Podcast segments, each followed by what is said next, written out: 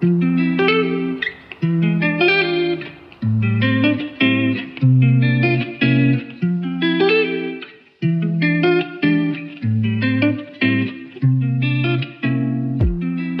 días, tardes, noches, bienvenidos a Divagando con propósito. El día de hoy les comparto la enseñanza que di el día miércoles 4 de noviembre aquí en mi iglesia local, Iglesia Bautista Betania. Ojalá y les sea de ánimo, pues trata del mismo tema que hemos estado viendo. Y no se me ha olvidado, vamos a seguir hablando de las bienaventuranzas más adelante. Y también próximamente voy a subir una discusión que tuve con mi hermano. Ahí si lo tienen en sus pensamientos, está, ha estado pasando por un tiempo difícil él. Y bueno, pues sin más que decir, los dejo con el episodio de hoy. Gracias por escuchar.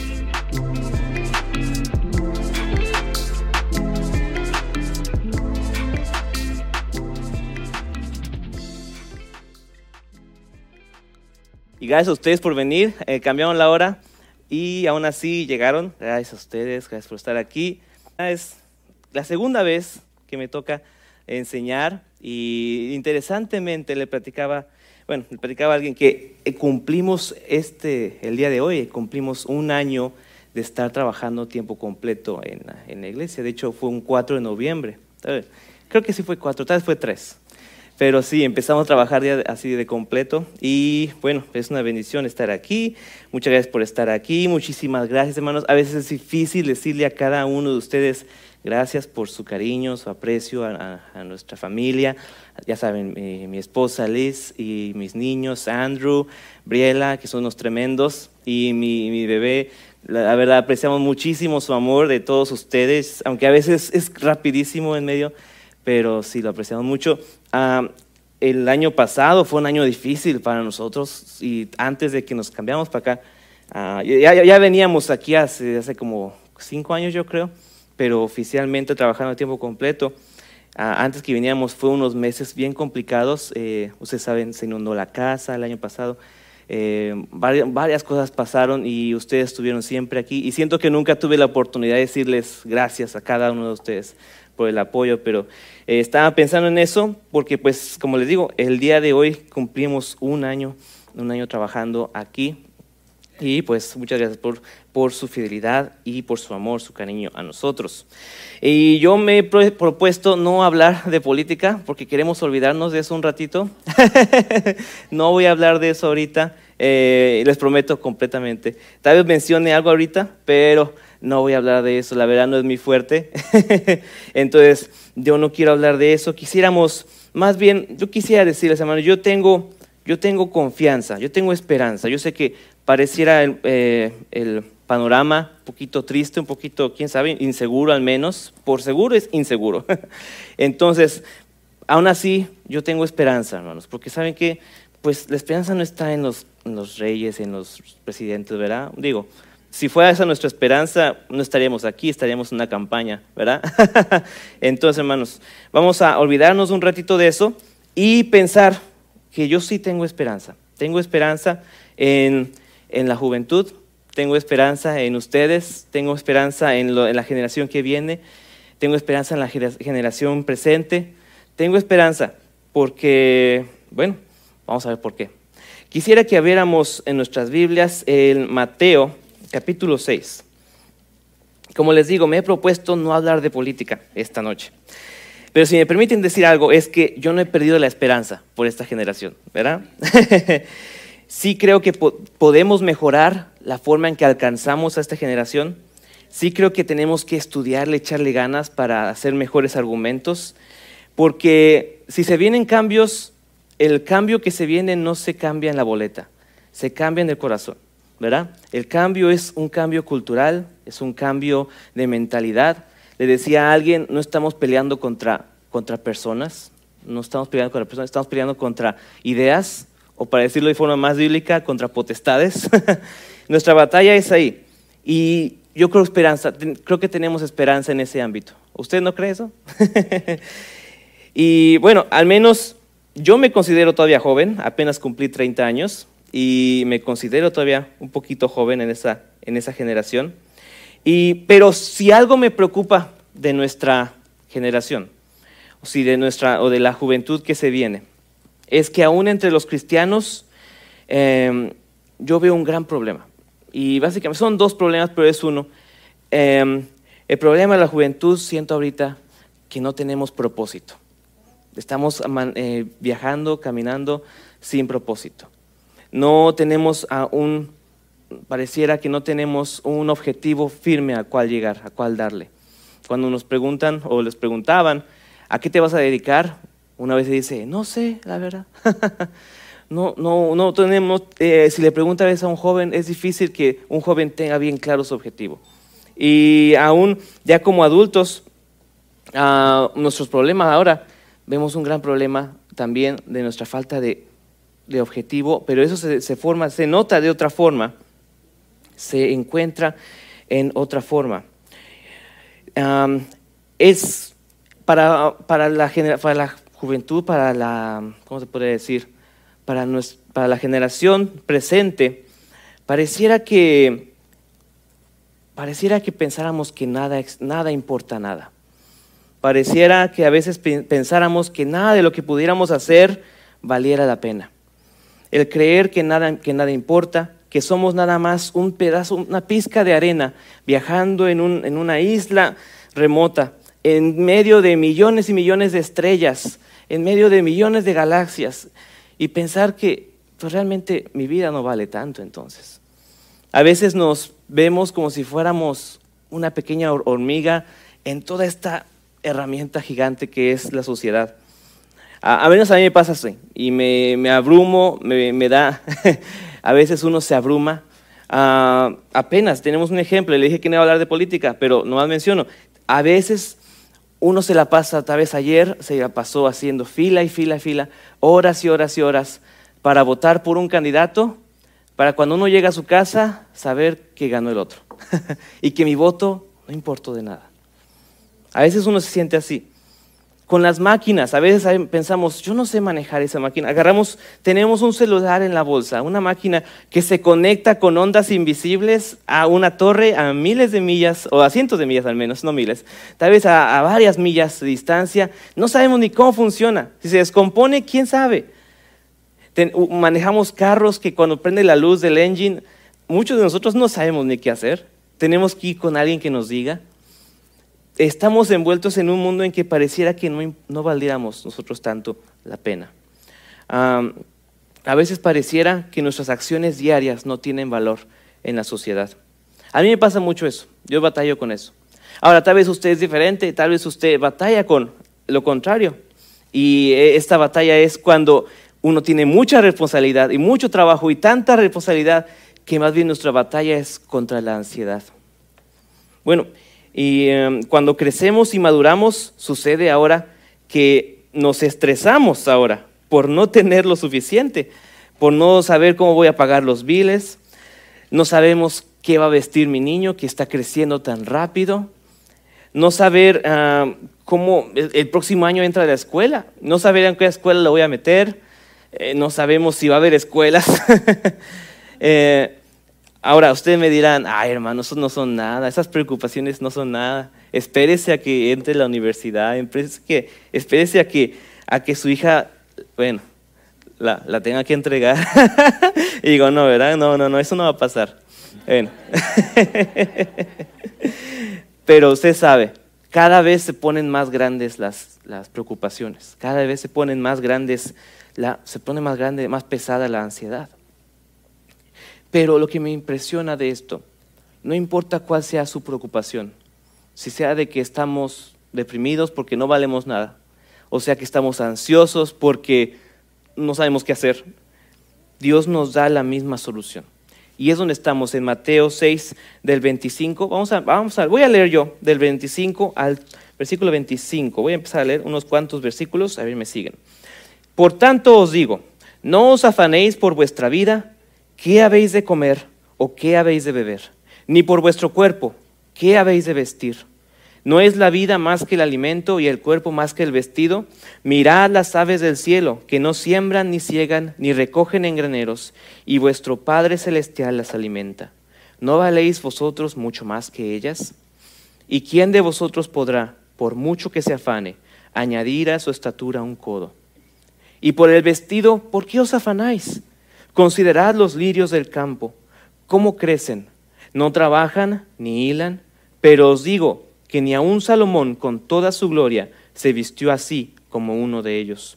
Y si la hierba del campo que hoy es y mañana se echa en el horno, Dios la viste así, ¿no hará mucho más a vosotros, hombres de poca fe? No os afanéis pues diciendo, ¿qué comeremos o qué beberemos o qué vestiremos? Porque los gentiles buscan todas estas cosas, pero vuestro Padre Celestial sabe que tenéis necesidad de todas estas cosas. Mas buscad primeramente el reino de Dios y su justicia, y todas estas cosas os serán añadidas. Así que no os afanéis por el día de mañana, porque el día de mañana traerá su propio afán, o traerá su afán. Basta a cada día su propio. Señor, le pedimos, Padre, que usted nos ayude, Padre, ayude a guíenos, nos guíe nuestras mentes, nuestros corazones, a, poner atención a lo que su palabra nos dice, use, use a su siervo que está aquí intentando hacer eh, lo mejor que podamos hacer de explicar la palabra. Úsenos y nos ponemos a su disposición. En nombre de Jesús. Amén. Amén, hermanos.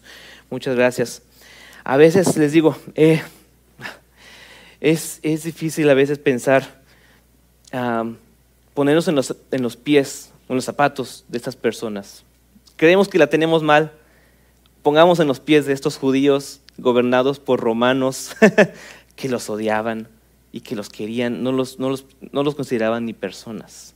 ¿verdad? Pongamos en los pies de ellos y como Dios les dice a ellos, no os afanéis, no os afanéis. Hermanos, ah, es muy fácil afanarse. y yo sé que es, a veces siente como cuando uno está, como nervioso y dicen, no estés nervioso. Eh, no, le ha tocado que su esposa está enojada y le dice, ay, no te enojes. Ah, y como que, ah, nomás necesitaba que me dijeras que no me enoje y ya no me enojo, ¿verdad? No, no es tan fácil, no se puede así, nomás decir, no te afanes, ah, ok, no me afano, ah, ok, qué fácil. No, ¿verdad? Es, necesitamos más que eso y Dios nos ofrece más que eso. Primero, las cosas que nos dan ansiedad. Varias cosas que menciona aquí el pasaje y que vamos a ir a otros pasajes que nos causan ansiedad. La primera que yo, y voy a ir a otro, otro pasaje para mencionarla, porque son cosas que a nosotros nos dan ansiedad y que en esos tiempos también les daban ansiedad a ellos. En Eclesiastés 5:11 dice como las cosas que nos dan ansiedad, las responsabilidades, las, posesiones, las, cosas que tenemos. Mientras más uno crece y más posesiones tiene, también tendrá más responsabilidades. Por tanto, la ansiedad es mayor. Dice Eclesiastés 5:11, cuando aumentan los bienes, también aumentan los que lo consumen. ¿Qué bien tendrá, qué bien pues tendrá su dueño sino verlos con sus ojos? Dulce es el sueño del trabajador, coma mucho, coma poco, pero al rico no lo deja dormir la abundancia. Entonces, si usted quiere tener, no tener ansiedad, pues no tenga nada. Ay, no, no, no es tan fácil, ¿verdad? Tenemos que tener cosas. Pero es cierto, cuando tenemos más cosas, más nos preocupamos. Y mientras más tengo en el banco, más tengo miedo de que me lo roben. ¿verdad? Y mientras más carros tengo en, la coche, más tengo miedo de que se me dañen. Así pasa. Y como dice ahí, el, que, el trabajador, o sea, el humilde, el que, el que vive al día, duerme bien, bien rico. Pero el que es señor y que es rico, no puede dormir de tanta preocupación. Bueno, es, entonces, ¿qué nos causa ansiedad? Las posesiones nos causan ansiedad. Otra cosa que nos causa ansiedad, nuestras necesidades nos, nos causan ansiedad. Mateo, ah, regresando al capítulo 6 de Mateo, versículo 25, dice ahí, no os afanéis por vuestra vida, qué habéis de comer o qué habéis de beber. Son necesidades, ¿verdad? Eh, o qué, ni por vuestro cuerpo, qué habéis de vestir. Es, es verdad, tenemos que vestir, tenemos que comer, tenemos que hacer eso, y eso nos preocupa. Es obvio, es normal. ¿No es la vida más que el alimento y el cuerpo más que el vestido? Mirad a las aves de los cielos. Y bueno, Dios les explica ahí, Jesús les explica ahí. Nuestras necesidades nos causan ansiedad. Siempre nos va a faltar algo. Por más que tenga usted, aunque usted diga, si yo, ganara 500 dólares más al mes, 500 dólares más, y Dios se los da. Ay, Dios, otros 500, por favor.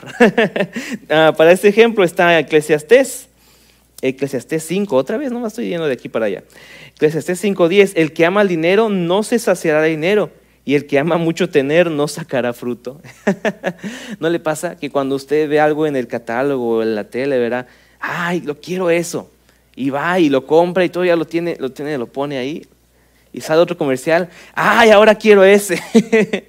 A mí me pasa mucho con el celular. Yo tengo un celular que funciona bien, no se paga, llamadas, se conecta al internet, todo bien.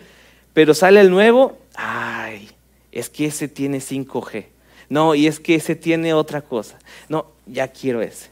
Y, y, lo, y hacemos lo posible y nos endeudamos para agarrar ese, ya lo compro y anuncian el que sigue. Así nos pasa. Nunca, nunca se va a acabar esto. Siempre va a haber más. Siempre vamos a necesitar algo más. O siempre vamos a creer que vamos a necesitar algo más. Nuestras necesidades nos causan ansiedad. Tercera, nuestras limitaciones nos causan ansiedad. Regresando a Mateo 6, 27. ¿Y quién de vosotros podrá, por mucho que se afane, añadir a su estatura un codo? Nuestras limitaciones. Hay gente que nació, nacimos, no sé, no voy a decir, no voy a decir altos, chaparros. nos falta un poquito de, ¿verdad? De inteligencia. Algunos nacimos así y por más que te esfuerces, digo, no vas a poder. ¿verdad? Yo, ah, a mí me gustaba estudiar matemáticas, me gustaba, me gustaba, pero cuando me puse a estudiarlas y de verdad me di cuenta dije, no, eso no es para mí, ¿verdad? Ah, ahora, tal vez digo, Dios nos dice, ¿verdad? Que pues tengamos que poner diligencia en lo que, no, y no estoy diciendo que, que repruebe la escuela ni nada de eso, no, no, no. Pero hay que entender nuestras limitaciones, ¿verdad? Eh, yo hay, que entender, no, no iba yo a hacer esto. Ah, o a veces aún en, a veces en la música, a veces yo me intento tocar el violín y no, no puedo. no, no, puedo. Agarrar la guitarra, no, no puedo tocar la guitarra. Me cuesta trabajo. Me, se me facilitó el piano y lo aprendí y Dios nos dio eh, el tiempo, ¿verdad? Hay que saber a dónde, a dónde vamos a trabajar, saber nuestras limitaciones, ¿verdad, hermano? Usted igual, conozca nuestra, conozcamos nuestras limitaciones. Pero, obviamente, cuando encontremos, cuando las encontremos, nos van a causar ansiedad, ¿verdad? Nos van a causar ansiedad. hay gente más inteligente que nosotros, ¿verdad? Bien hábil, bien, bien vivo para el dinero. a, veces uno, eh, conozco gente, ¿verdad? Que, que, estudia y estudia y estudia y tiene título y doctorado y luego trabaja y tiene su sueldo ahí normal. Y ve al que no estudió, pero que trabaja y, tiene, y es hábil para el dinero y para el negocio y lo ve rico. ¿Y qué hace el que, el que tanto estudió y tanto se ofende, se, le da envidia, ¿verdad? Es, es, es, diferente, cada quien, cada quien tiene su limitación, hay que entender nuestras limitaciones. Y no solo entenderlas, sino que también hay que saber que las tenemos, las va a haber. Siempre va a haber alguien que puede más que yo, siempre va a haber alguien más alto que yo, va a haber alguien más inteligente que yo. Siempre va a haber algo así. Siempre va a haber un pianista mejor que yo, obviamente. Eh, siempre va a haber alguien que cante mejor que yo. Eso es muy claro. Ah, la siguiente, las injusticias de la vida nos causan ansiedad. Las injusticias. Mucha gente ahorita está pensando en las injusticias que hay, que están pasando. Las injusticias nos causan ansiedad. Ver, ah, platicaba con un doctor que es bien, es cristiano, es bien derecho, y él me decía, tengo un colega que es bien tramposo y le barre bien. es difícil, es difícil para un cristiano decir, él es bien tramposo, él es, seguro que hasta forjó, como le dicen, el título. Ni siquiera tiene título. Y le va re bien. ¿Qué dice en Eclesias 3, 3.16? A ver, voy a buscarlo, yo lo busco yo. Ah, vi, debajo, vi más debajo del sol, en lugar del juicio, allí impiedad, y en lugar de la justicia, allí iniquidad. Lo vemos con los jueces, con los presidentes, se supone que ellos deben de ser los más justos. ¿Y qué pasa? Ahí debería haber juicio y hay iniquidad. El mundo está al revés y eso nos causa ansiedad. Eso nos causa ansiedad. Cuando vemos que todo nuestro trabajo no sirvió de nada. Ahí en el mismo capítulo 3, pero el versículo 19 porque lo que sucede a los hijos de los hombres y lo que sucede a las bestias, un mismo suceso es. Como mueren los unos, así mueren los otros, y una misma respiración. Ahora yo sé que esto es casi, casi un, un rescrito de amargura de parte de Salomón, como diciendo, todos, todos, al que haga bien o al que haga mal, todos vamos a ir a la tumba algún día. A todos nos vamos a ir al mismo. Bueno, al menos en la tumba. Y eso nos causa ansiedad. Nos causa ansiedad. Ya les dije todo lo que nos causa ansiedad y ahí vamos, vamos a acabar, ahí vámonos. No, no. Gracias a Dios que no es así. Ah, sigue. ¿Cuál es la solución? ¿Cuál es la solución? Mateo 6:33. Buscar el reino de Dios primeramente. Mateo 6:33. ¿Qué significa eso de primeramente? Significa que sea lo primero en el día, que el primer, la primera cosa del día lea yo un versículo, dos, ore y me voy al día y lo viva como siempre. No, no. Significa que lo primero que tengo que hacer es, es, eh, no sé, hacer un rito religioso, hacer algo rápido y, ya Dios me, me, va a bendecir. Yo no creo que signifique eso para nada. no, primeramente significa que sea nuestra prioridad. Que sea que todo lo que yo hago apunte hacia ese objetivo. ¿Cuál objetivo? El reino de Dios. El reino de Dios. En Mateo 13, 44 se nos explica de una forma diferente. Mateo 13, 44. Y solo es un versículo y es una historia muy interesante en un versículo muy cortito. Además, el reino de los cielos es semejante a un tesoro escondido en un campo, el cual un hombre halla y lo esconde de nuevo, y gozoso por ello va y vende todo lo que tiene y compra aquel campo. Es una historia muy interesante, se me hace muy interesante a mí, es algo que me ha motivado últimamente mucho, porque me, pongo a pensar en lo que realmente pasó en esa historia. Y me imagino a un hombre que anda, no sé, caminando, no encuentra, encuentra algo de valor, no sé, tal vez una mina de oro, tal vez una cueva, tal vez algo un depósito de petróleo, no sé, algo así. Y se da cuenta que nadie lo ve, ay, se sorprende, se calma, lo esconde, lo tapa de alguna forma, va, se entera cuánto vale, se pone a ahorrar, dice, voy a, voy a juntar de aquí a un año, se da cuenta que no le va a alcanzar, agarra, junta a todos sus animales, los se pone a venderlos, dice, a ver, y se da cuenta que no le va a alcanzar, agarra su casa, sus tierras, las, las vende, o sea, o al menos primero hace un precio por todo eso, se da cuenta que apenas ahí le alcanza y se pregunta, ¿el tesoro vale, vale eso? Y dice, sí, y va y vende todo y compra el campo. Ahora, hermanos, no sé ustedes, pero ¿qué cosa nosotros haríamos tal? O sea, ¿qué, qué, qué se podría equiparar a hacer eso para nosotros? Y es difícil a veces pensar que vamos a dejar todo, a vender todo lo que tenemos para realmente, eh, no sé, servir a Dios. Se me hace algo complicado de pensar que algo que todos los cristianos tengan que hacer. La verdad, no, no quisiera yo decirle que usted tiene que hacer eso.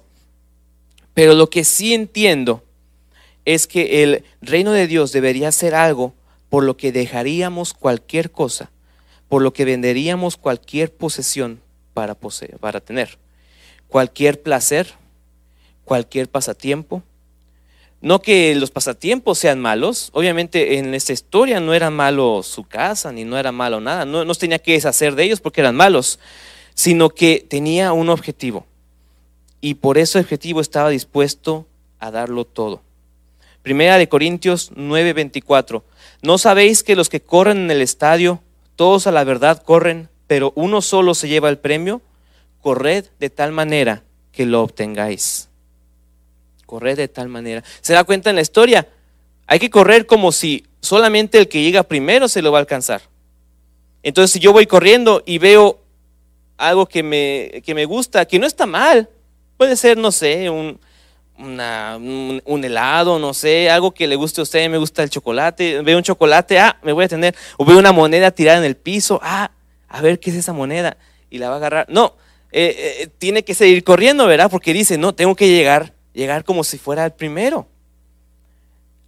En 2 Timoteo 2.4, algo muy parecido, ninguno que milita se enreda en los negocios de la vida, a fin de agradar a aquel que lo tomó por soldado. No significa que, que las, los negocios de la vida sean malos. No, lo que significa es que los negocios de la vida dan ansiedad. y si uno está metido en eso y es lo, por lo que vive uno, obviamente va a tener ansiedad.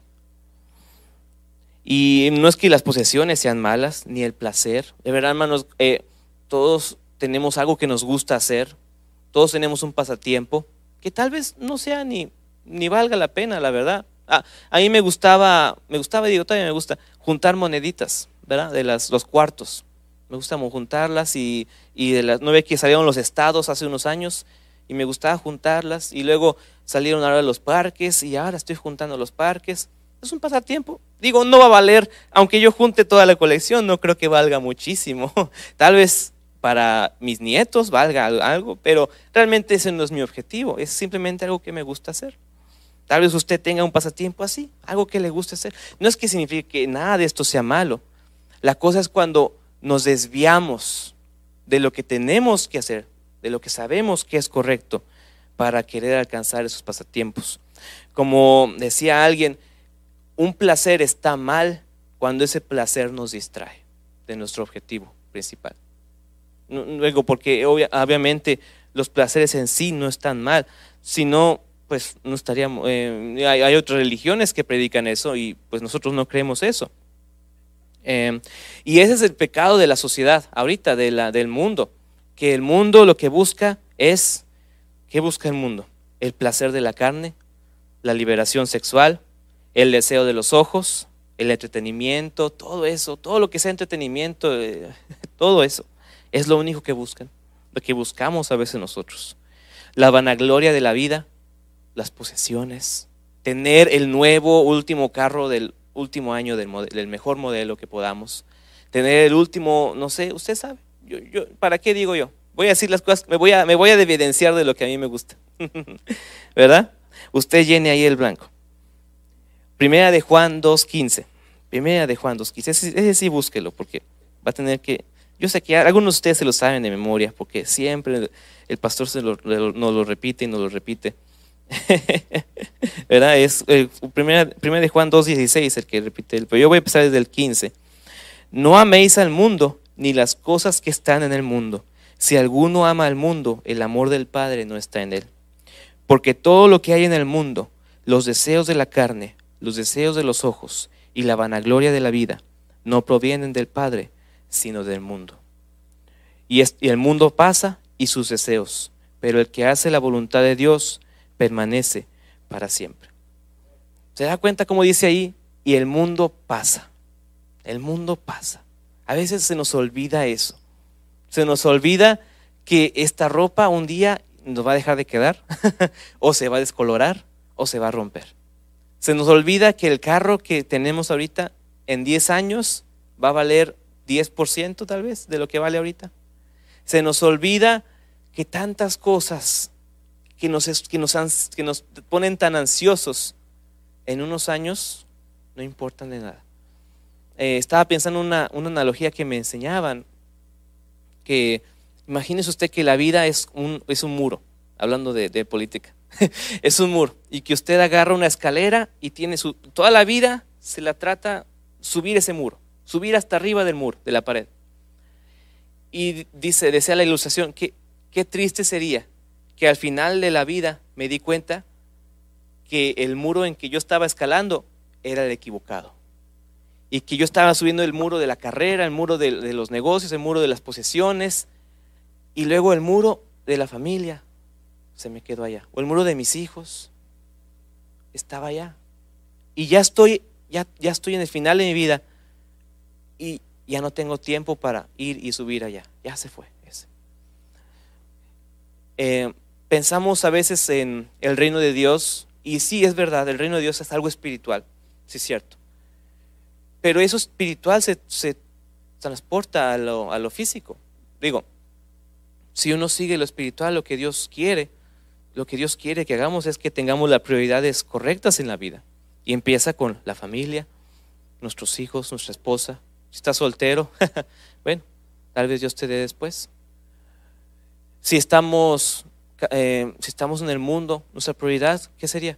Darle gloria a Cristo, ¿verdad? Eh, crecer el, reino de Dios en la tierra, ¿verdad? Como dice, eh, dice la, oración del Padre nuestro, decimos, venga tu reino. Y a veces lo decimos sin pensar, pero venga tu reino es algo que no solo le pedimos a Dios que haga, sino que también nosotros trabajamos para hacer.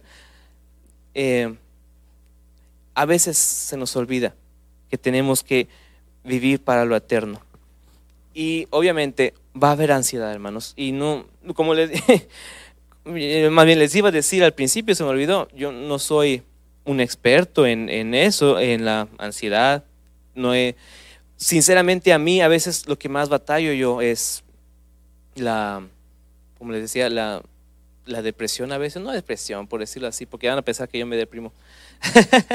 no, sino más bien el, el, como, pues el peso de la vida, a veces uno le llega, ¿verdad? Y llega en momentos cuando dice, ay, ¿por qué me está? ¿Por qué, ¿Por qué me cuesta tanto trabajo ahorita? A otras personas, como les digo, la ansiedad es con algo con lo que batallan. Y va a haber esos días, va a haber esos días. ¿Qué nos dice Cristo? No os afanéis, mas buscad primeramente el reino de Dios y su justicia. Amén, hermanos. Y todas estas cosas os serán añadidas. No amemos, o sea, no les demos prioridad a lo temporal, sino pongamos la prioridad en lo que es eterno, en lo que es en lo que va a seguir después de usted, hermano. Porque digo, como le digo, lo espiritual es eterno, pero también hay cosas como su familia. O cuando usted se vaya, ¿qué es lo que queda aquí? Su familia, su, nombre, por decirlo así, su testimonio. Eso también vale la pena pensar. Amén. Vamos a orar. Vamos a orar. Señor, le damos muchas gracias, Padre. Bueno, primera, le doy gracias por, por esta iglesia tan querida y eh, estas personas que, mis hermanos, mis hermanas, que pues ponen atención a mis palabras, aún sin yo ser nadie, y sabiendo que, bueno, que, el que habla es usted a, través de la Biblia. Gracias, Padre, por darnos esta, esta hermosa enseñanza, el sermón del monte, estas palabras de nuestro Señor Jesús, que hablaba a alguien mucho más traumado, mucho más ansioso que tal vez nosotros. Que nosotros a veces eh, se nos olvida, Padre, qué bendecidos estamos.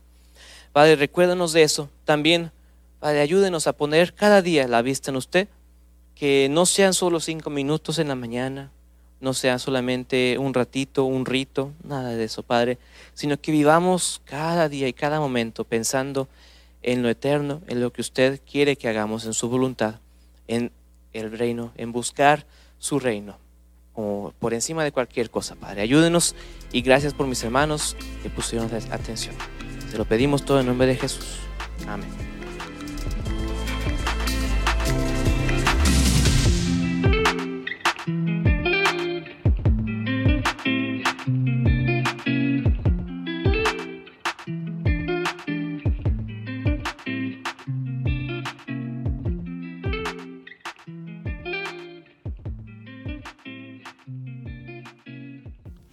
Llegaron al final. Esto fue divagando con propósito. Si tienes alguna pregunta o algún tema de lo que quisieras platicar, por favor mándame un mensaje. Si esto te gustó o te ayudó, compártelo en las redes y dale una calificación. Te recomendamos una de 5 estrellas. No olvides suscribirse a nuestro canal de YouTube, Apple Podcasts o Spotify para escuchar episodios pasados y futuros.